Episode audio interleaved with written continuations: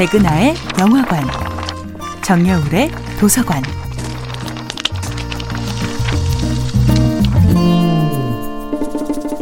안녕하세요. 여러분들과 아름답고 풍요로운 책 이야기를 나누고 있는 작가 정여울입니다. 이번 주에 만나보고 있는 작품은 그리스 신화 속 푸시케와 에로스 이야기입니다. 사랑에 빠진 푸시케의 운명은 드라마틱하게 변화합니다.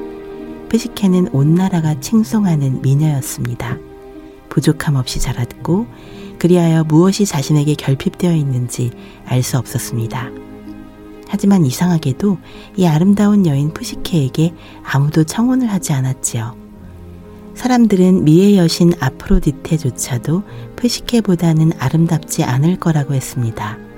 하지만 이상하게도 푸시케를 찬양하는 사람은 많지만 푸시케를 진심으로 사랑해주는 사람이 없습니다. 미의 여신 아프로디테를 위협하는 푸시케의 절대적인 아름다움. 신의 위대함을 위협하는 인간의 탁월함은 신들조차 긴장시켰던 것이지요. 아프로디테는 푸시케를 향해 증오를 불태웁니다. 이 질투와 증오의 불씨는 아들 에로스가 푸시케를 사랑하게 됨으로써 더욱 활활 타오르게 됩니다. 푸시케는 온실의 화초처럼 곱게 자랐기에 아직 세상 물정을 잘 모릅니다. 심지어 아프로디테가 왜 자신을 미워하는지도 처음에는 모르지요. 푸시케의 입장에서는 매우 불공평하고 억울한 상황입니다. 누군가가 내가 어떻게 할 수 없는 이유로 나를 미워하고 있다는 것. 그것 때문에 내 삶이 잘못될 수 있다는 것을 세상 물정 모르는 순수한 푸시케가 아직 알리 없었지요.